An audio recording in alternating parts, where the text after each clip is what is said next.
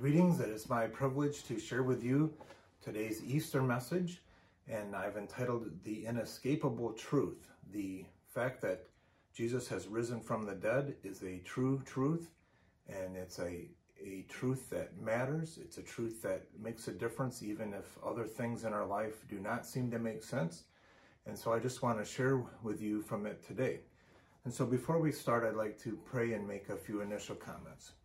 Father in heaven, thank you so much for your your son, the Lord Jesus, whom you sent into whom you sent to this world to to live a morally perfect life, to model for us what it means to be a true human being in your image.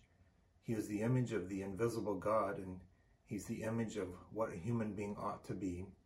And so we thank you for his life, and then especially, Lord, we thank you for his um, atoning death on the cross, that he would die for us and, and take the penalty for our sin. Not only would he fulfill righteousness by living a perfect life, but he would pay the debt that we owe for sin and uh, fulfill that righteousness for you so that now through those of us who trust in you, you will, um, who trust in Jesus, you will, you will grant Jesus' righteousness to our account and our sin to his account, and that has been paid in full. And the way that we know that it has been paid in full, the way that you uh, demonstrate that you are satisfied and that all righteousness has been fulfilled and that all holiness has been kept, is that you, the holy God, rose Jesus from the dead. You raised him up and, and declared him innocent. And so the one who loved us so, so much that he would die for us is now living and is able to send his spirit to live in our lives and in our hearts, and then to give us a future and a hope and a wonderful, um, a wonderful way to live, even while we're here, knowing that it's all going to be okay. That Jesus makes it okay. He forgives our sin. He gives us the ability to please you. We are pleasing because what He did, and so now we can um, live gratefully and joyfully under Your grace. In Jesus' name, Amen. Well, my passage this message is actually kind of a neat one. It's always easy for a pastor to lean on other preachers and kind of use their outline. And when we do so, we're supposed to give uh, credit and, and make clear that we're not plagiarizing. And so in this case, I'm going to be plagiarizing quite a bit from a, a really famous preacher, actually. His name is the Apostle Paul. And so I think he would be just fine with us using his sermon. We understand, of course, that uh, Saul was his name when he was born, and he was given the name Saul, and he lived in a, a Jewish culture. He was raised under the uh, legalistic system of the Pharisees. He was, um, as far as legalistic righteousness, he says that he was faultless. He was from the tribe of Benjamin, and he was uh, faithful to his people in Israel. And then uh, along comes Jesus, and, and Jesus uh, has these wonderful miracles and and then he um, is rejected by the people of Israel and crucified.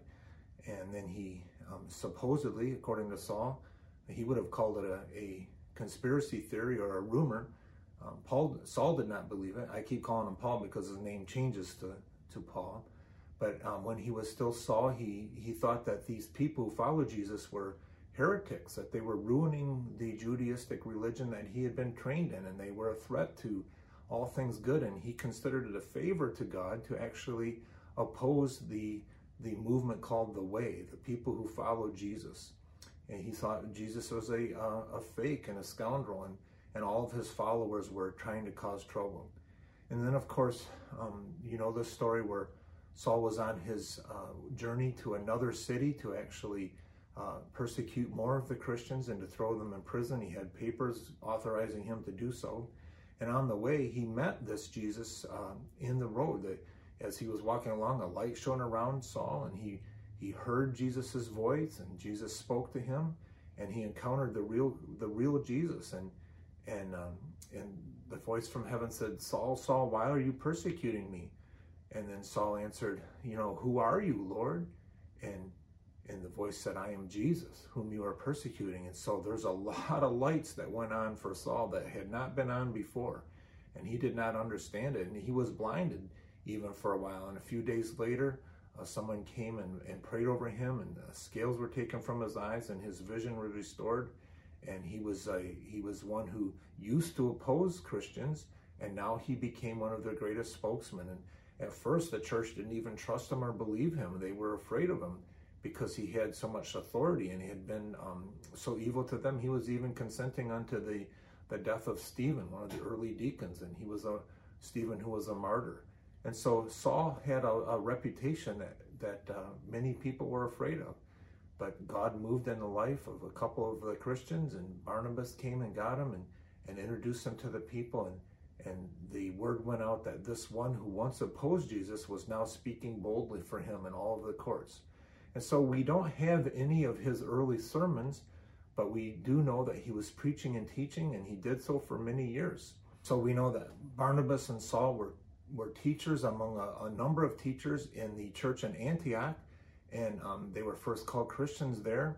And the um, the elders, the people, the Holy Spirit influenced them to set aside uh, Saul and Barnabas. I think by now he's called Paul, and to have them begin the ministry, ministry of a missionary work. And so Paul and Barnabas begin their missionary journeys, and they start to go around in different places.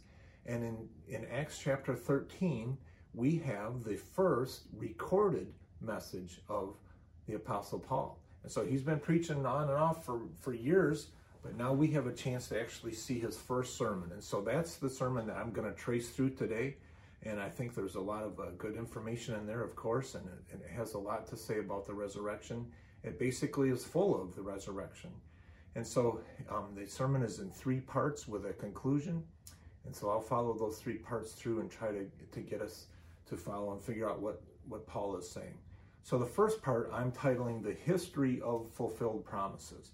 And so uh, we'll start this right out here with the realization that a lot of what um, Paul is doing here is trying to help us understand that this whole Jesus story is part of the big grand plan of God. It wasn't plan B, it wasn't an accident. It was something that God had worked out and worked through for many years. And so Paul starts with this um, history lesson of how God has been working with Israel. So standing up, Paul motioned with his hand and said, People of Israel, and you Gentiles who worship God, listen to me. The God of the people of Israel chose our ancestors. He made the people prosper during their stay in Egypt. With mighty power, he led them out of that country. Through, so that would be through Moses, right? The slavery in Egypt. And for about 40 years, he endured their conduct in the wilderness. And so these children of Israel who were rebellious against God um, God endured their conduct for, for 40 years until he finally brought them in. And then he overthrew seven nations in Canaan, giving their land as his people, uh, giving their land to his people as their inheritance. And all of this took about 450 years. And after this, God gave them judges until the time of Samuel the prophet. And then the people asked for a king. And he gave them Saul, son of Kish, of the tribe of Benjamin, who ruled for 40 years. And after removing Saul, he made David their king. And God testified concerning him I have found David, son of Jesse, a man after my own heart. He will do everything I want him to do. And from this man's descendants, God brought God has brought to Israel the Savior Jesus, as he promised. Before the coming of Jesus, John preached repentance and baptism to all the people of Israel. And so Paul is, is going through the history of Israel and he brought us up to David and he talked about how David was so great. And then he brought Jesus just as he promised, the Savior Jesus. And before he brought Jesus, he sent John, the John the Baptist, to lead the way and tell the people to repent. And as John was completing his work, he said, Who do you suppose I am? I am not the one you are looking for, but there is someone coming after me whose sandals I am not worthy to untie. And so Paul is now telling us how the rulers of Israel viewed John. They saw, they knew they were waiting for someone. They were waiting for the Messiah to come. And here John comes in and he raises their appetite, he raises their interest. Who is it? Who do you suppose I am? And I'm telling you, someone's coming after me whose shoes I'm not worthy to untie. And you realize, of course, that when this person came, was he was rejected. Jesus was rejected, but there was a lot of discussion, a lot of thinking, and I'm sure Paul was around during that time and, and he was aware of the debates. How do we interpret John the Baptist? Where does he come from and what are we going to do? So the first part of the message is this history of fulfilled promises. God took care of them, God took care of them, took care of them, and kept his promises to the forefathers, to Abraham, Isaac, and Jacob.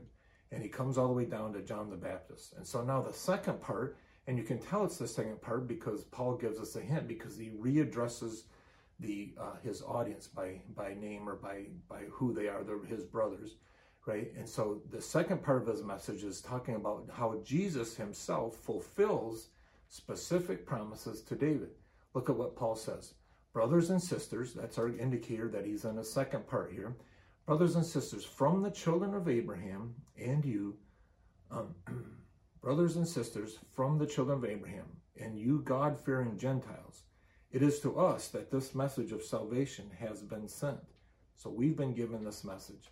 The people of Jerusalem and the rulers did not recognize Jesus, yet in condemning him, they fulfilled the words of the prophets that are read every Sabbath. Look at what Paul is saying here. The very scriptures that he misunderstood, that he could not understand how they, Jesus could fulfill them. He rejected Jesus, just like these rulers. He did not recognize who Jesus was. But then once he saw who Jesus was through the resurrection, seeing the resurrected Jesus, he realized that Jesus fulfilled everything that had been read every single Sabbath day as a little boy growing up. He knew these words. And so, in condemning Jesus, they fulfilled the very words of the prophet that are read every Sabbath.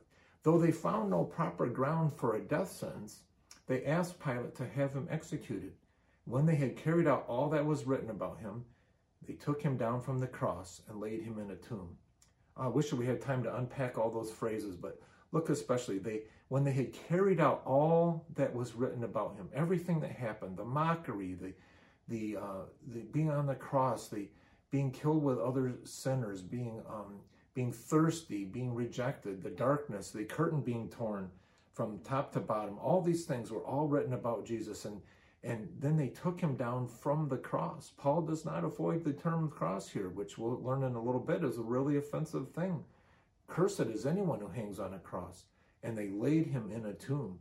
And so this is all important things about how Jesus fulfilled the promises to David because God raised him from the dead. And for many days he was seen by those who had traveled with him from Galilee to Jerusalem. They are now his witnesses to our people.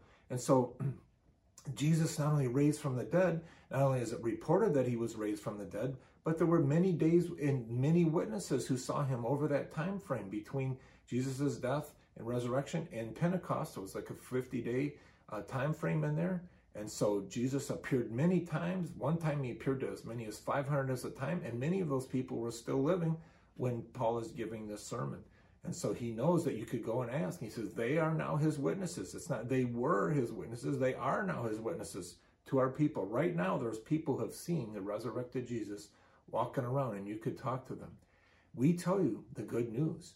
What God has promised, what God promised to our ancestors, he has fulfilled for us, their children, by raising up Jesus. So um, this is good news. This is the gospel. This is not an accident.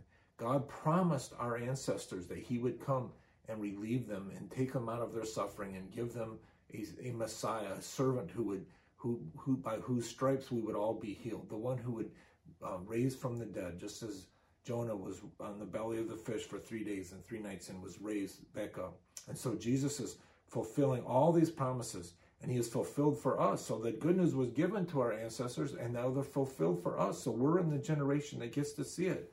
And it's all because he raised up Jesus from the dead. And then Paul goes into some specific promises to David. He says, and As is written in the second psalm, You are my son, today I have become your father. And so this is how we recognize that the the promise of God to his son, the, the one all the nations rage and they plot against it, and the one in heaven laughs. He says, This you are my son, today I've become your father.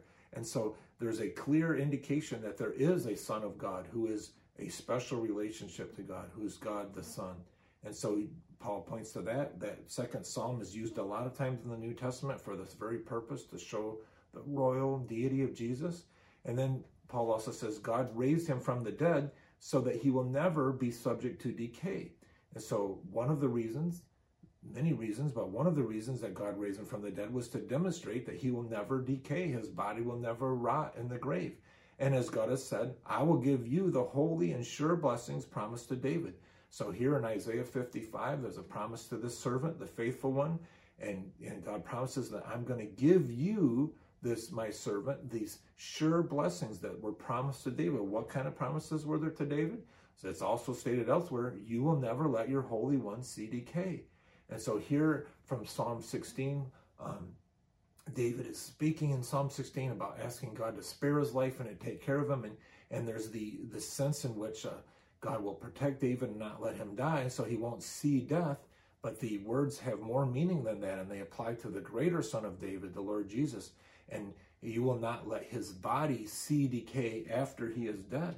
And so um, Paul explains that. He says, Now, when David had served God's purpose in his generation, he fell asleep. He died.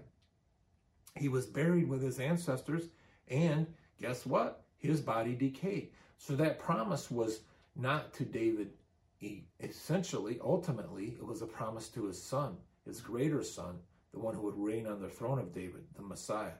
And so, verse 37 But the one whom God raised from the dead did not see decay. And so, this Jesus is the one who fulfills the promises to David to the nth degree, to the max. And so, Paul's first part of the message is history of fulfilled promises, and all the way up to John the Baptist. And then now he talks about how Jesus specifically fulfills the promises to David by being raised from the dead, not seeing decay, by having his body um, laid in a tomb, hung on, on a cross. Everything had been done to him as been predicted in the scriptures.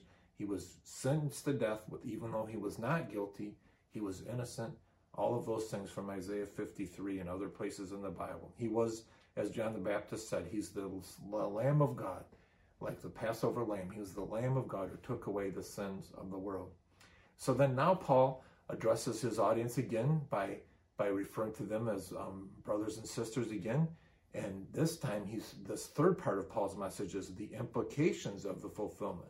So, as what is famous with Paul is we see a therefore. Therefore, my brothers and sisters, I want you to know that through Jesus, the forgiveness of sins is proclaimed to you. So, because Jesus did what he did and fulfilled all these things that God had promised, because he did that, then I can proclaim to you that forgiveness of sins is possible. You can have your sins forgiven. They can be taken care of. You, you will no longer be guilty of your sins. Because through him, everyone who believes is set free from every sin. It's not a matter of doing the law. It's not a matter of keeping the righteousness. It's a matter of trusting Jesus. So through him, everyone who believes in him is set free from every sin. A justification, a, a, a legal standing before God, a justification that you were not able to obtain under the law of Moses.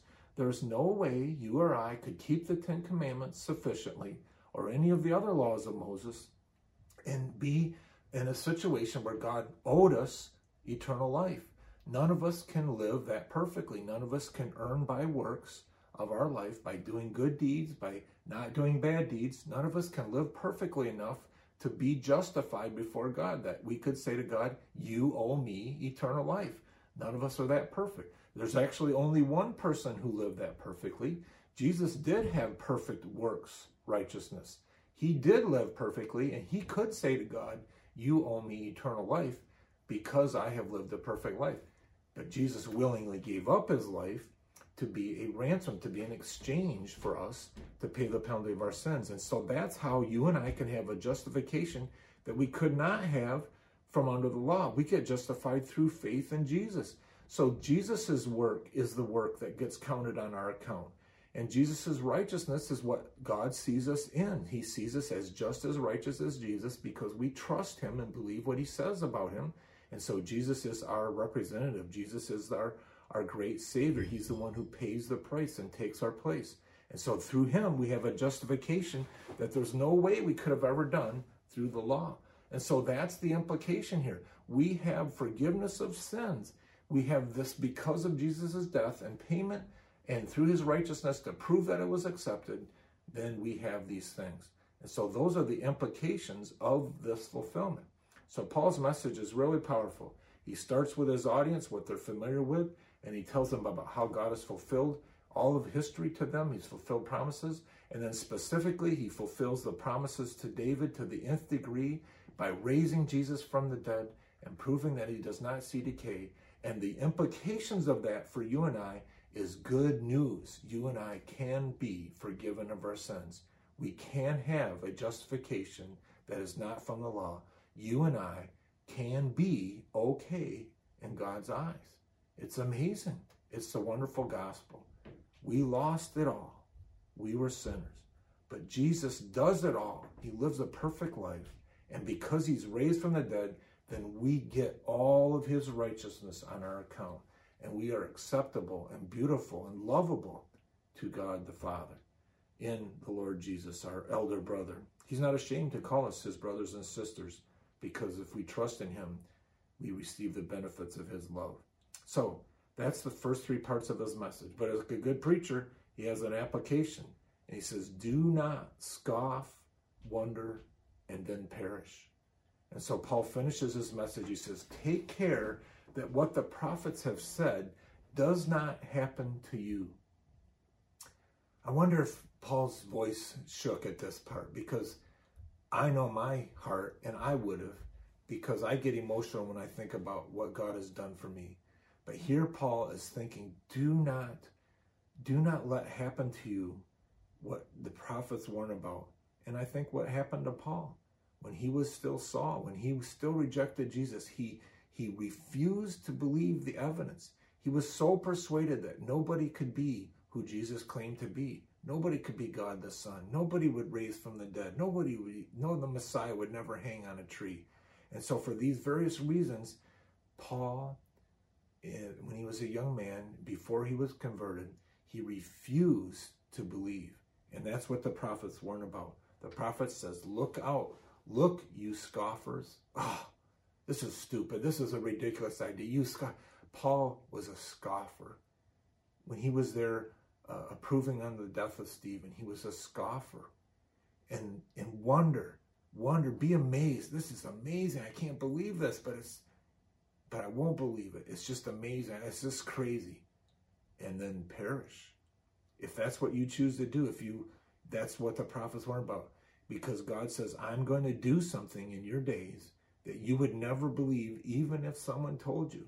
So it's, it's unbelievable, but it's an inescapable truth that Jesus raised from the dead. And it was unbelievable to Paul. He could not, it was ridiculous. It, he didn't even, in a million years, he would never believe that. Most Jews in his day would never believe that. And so, even if someone told him, now this is a quote from the Old Testament from Habakkuk, and it's a passage that reminds us that in the book of Habakkuk, um, the prophet is finding out that Israel is indeed in trouble. It's been sinning and it needs to be judged by God as a nation. God's going to bring about judgment. But the most unbelievable thing was that God was going to bring that judgment through a wicked, more wicked nation than Israel itself. God was going to use the wicked to judge his people. And it seemed unbelievable. No way, no way. And so this is, so you scoffers, I'm going to tell you something. I'm going to do something that you would not believe it, even if someone told you. And so even if Habakkuk tells you this is what God is doing, you're going to refuse to believe God's plan. You're going to scoff and say, no way, God would never do that. God would never punish us through a more wicked nation. And now Paul is actually almost predicting what's going to happen among his brothers and sisters, the Jews. They're going to reject him. They're going to reject his message. And they're going to scoff and wonder and perish. And they're not going to believe it. They're not going to believe that God would judge a Messiah on the cross, a cursed one on the cross, and bring about salvation for all of the people. They just refuse to believe it. And so, even though someone told them, even though the apostles, the witnesses who saw it happen, who saw the risen Jesus, even when they talk to him, people will not believe it. They'll just scoff and wonder and waste away. They'll be blown away. They'll be like chaff that the wind blows away. They'll perish, they'll diminish, and they'll disappear. And so that is Paul's great warning. Do not scoff, wonder, and perish. Do not scoff. Do not make fun. Do not be just amazed, but oh, that's the craziest idea I've ever heard. And do not diminish. Do not disappear because of your unbelief. Now, I want you to understand that for Paul and for the Jews in general, they were not just uh, eager to believe this, they were not expecting this. It was really hard for them. They were skeptical.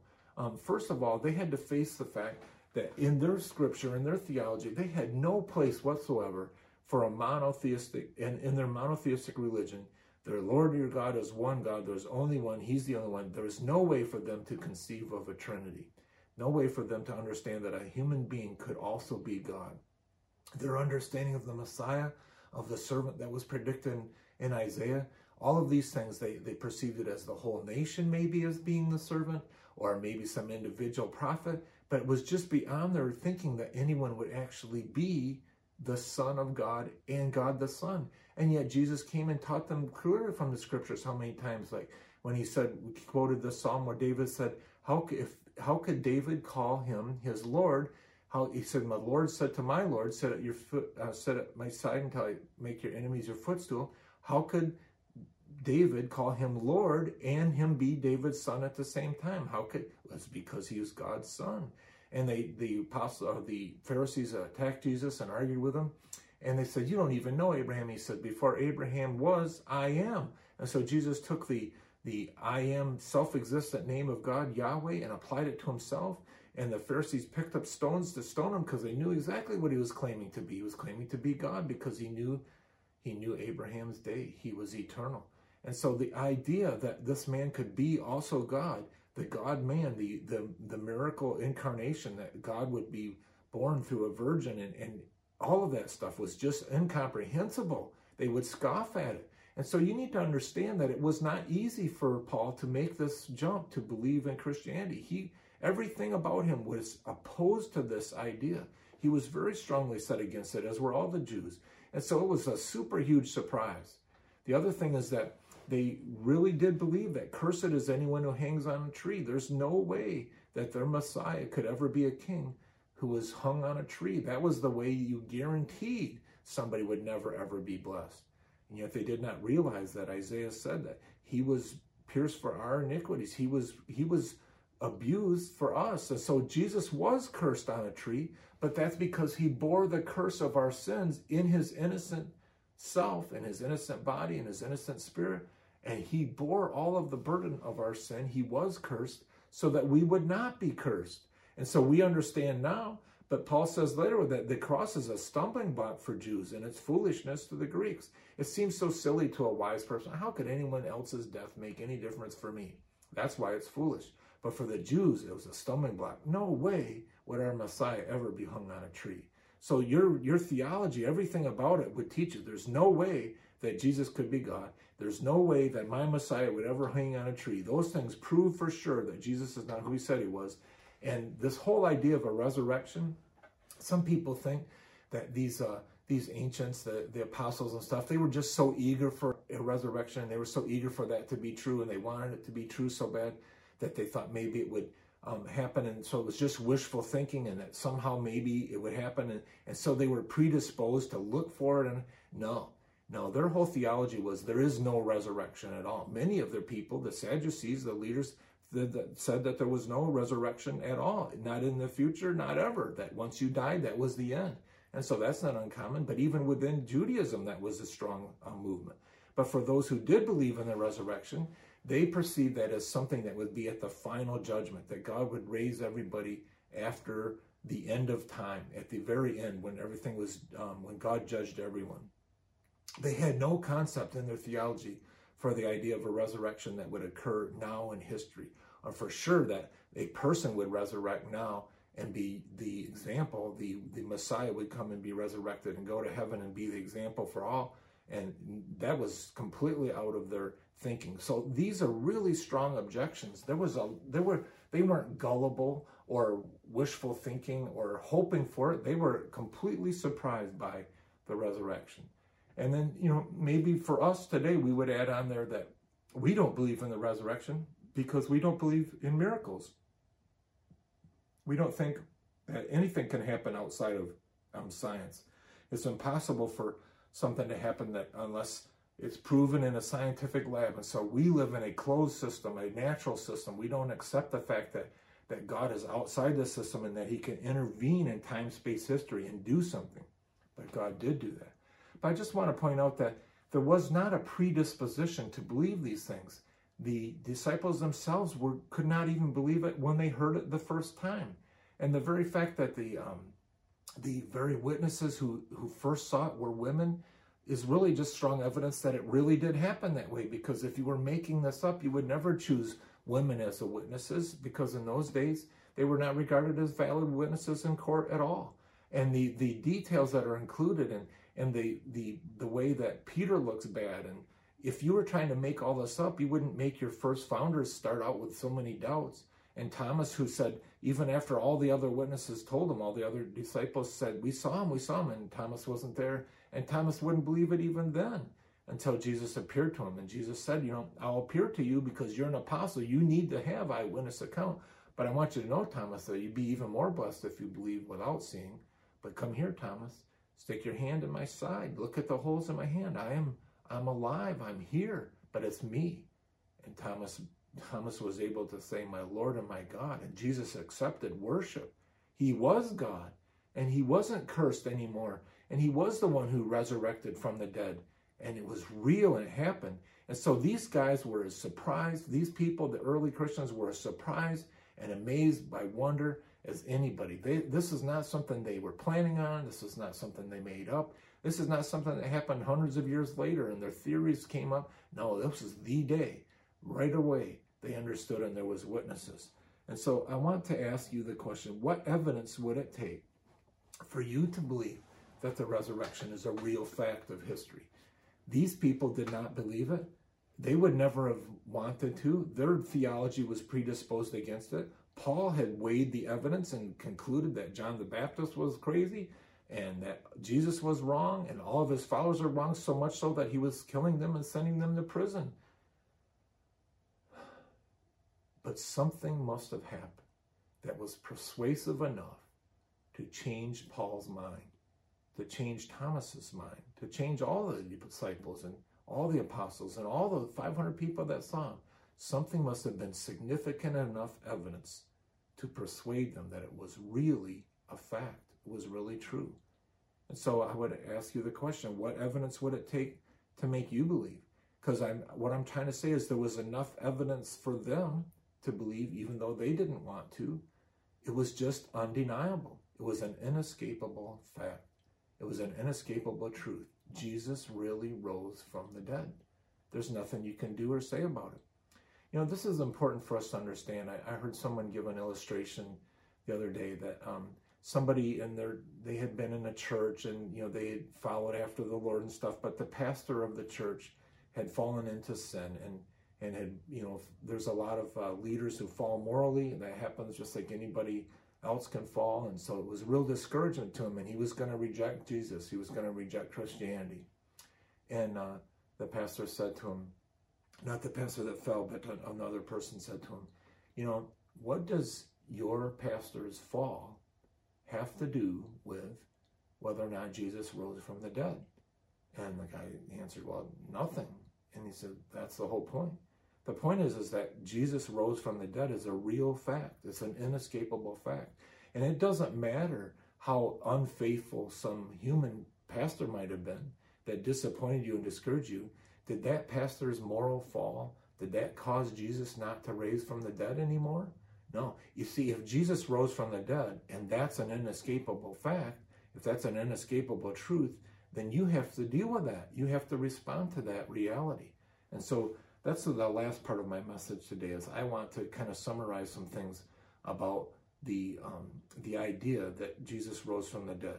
So we saw Paul's good sermon. I'm going to just put a little tail in on the end of it, and I want to talk about this. That it's the good news that changes your life. This is the good news that changes your life, and I want to deal with some objections or some perspectives actually on life after death. So this good news that changes your life there's a lot of people in the world today who would even ask the question, is there any life after death at all? And a lot of people, the scientific realm, the naturalist answer is, is when you die, it's all done. You you don't have to fear death because you're done. You you just cease to exist. You're not even there anymore anyway. And so death is the end, and so this life is all you have. So eat, drink, and be merry. Tomorrow we die. Um, try to live a noble life. Try to have a meaningful life. Try to live on in the memories of other people's, but you yourself are gone. If that's what is that what the answer is? No, because what really happened is yes, Jesus was raised. So the fact that Jesus raised from the dead demonstrates and proves as a fact once and for all that there is life after death.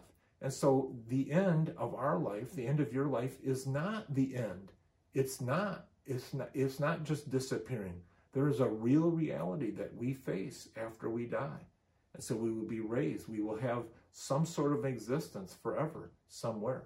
Another question or another perspective is is well okay so maybe we live after we die but we're like a drop in the ocean. There's a lot of religions of the world uh, eastern mysticism and stuff that would say that that we uh, return to the the great uh, the one we return back to all of nature. You know star wars is kind of full of this that that we die and uh, you know our remains become the food for plants and and we you know there's this this cycle like the um, cycle of life and the lion king storyline. And, and so what what happens is we we're still there but we're like a drop that becomes part of the ocean.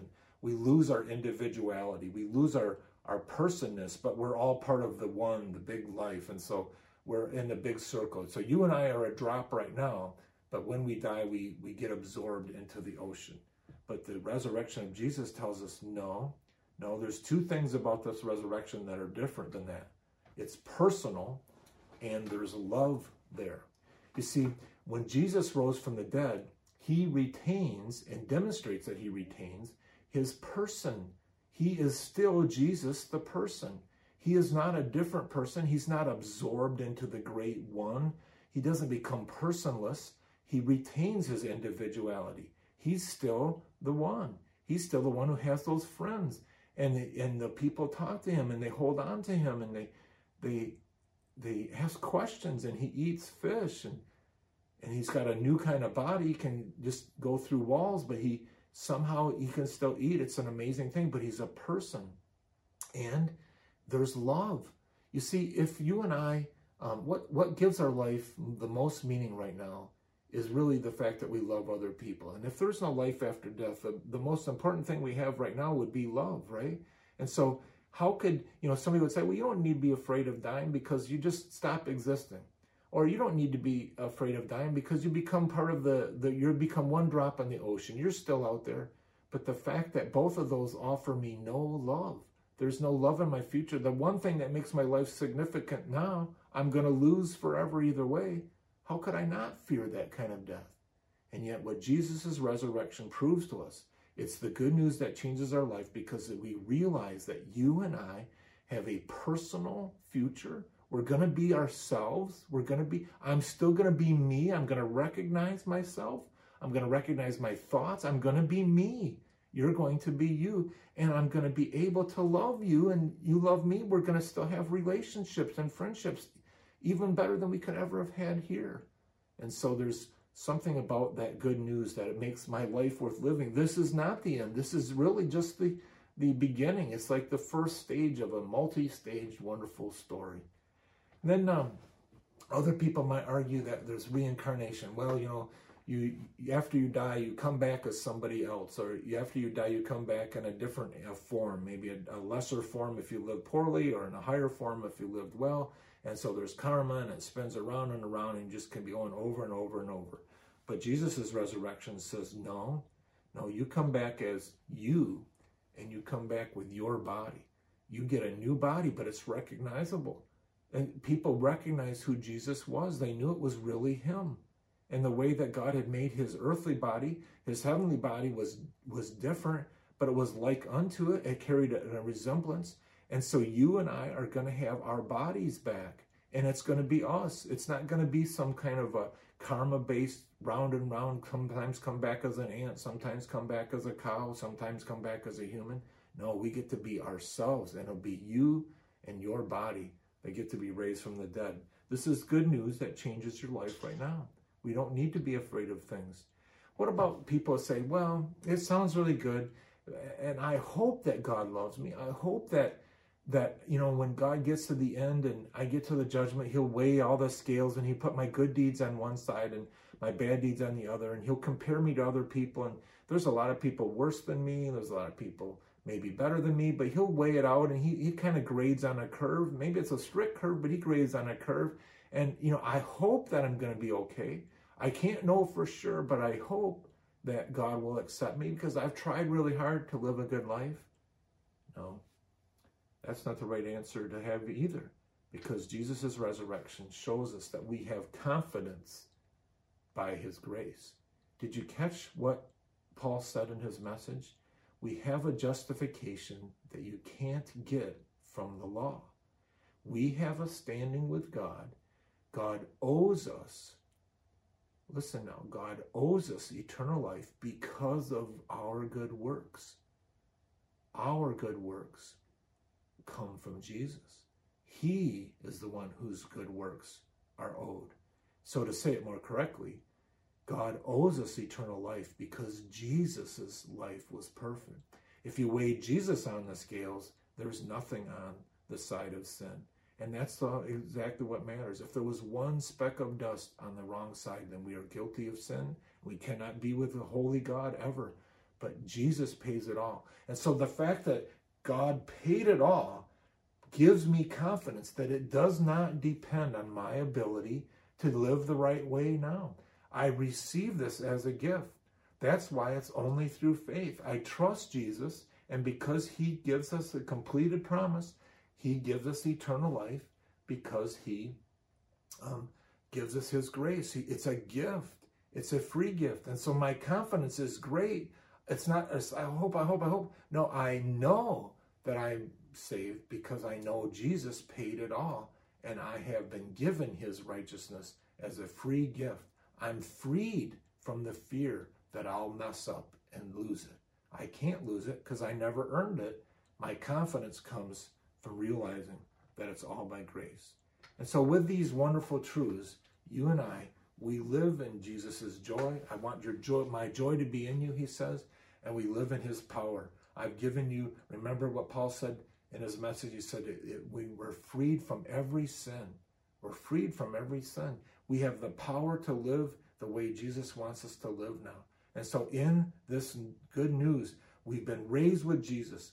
We have a future that's certain, just like Jesus' resurrection. And our future is personal. And I know I'm going to get to love my friends and my family, the other believers who are there. And I'm going to have my own body and I'm going to recognize myself. I'm going to know who it is. And I am confident that these things will happen. And so all of that is true. And so now I can live without fearing death. I live in his joy and in his power.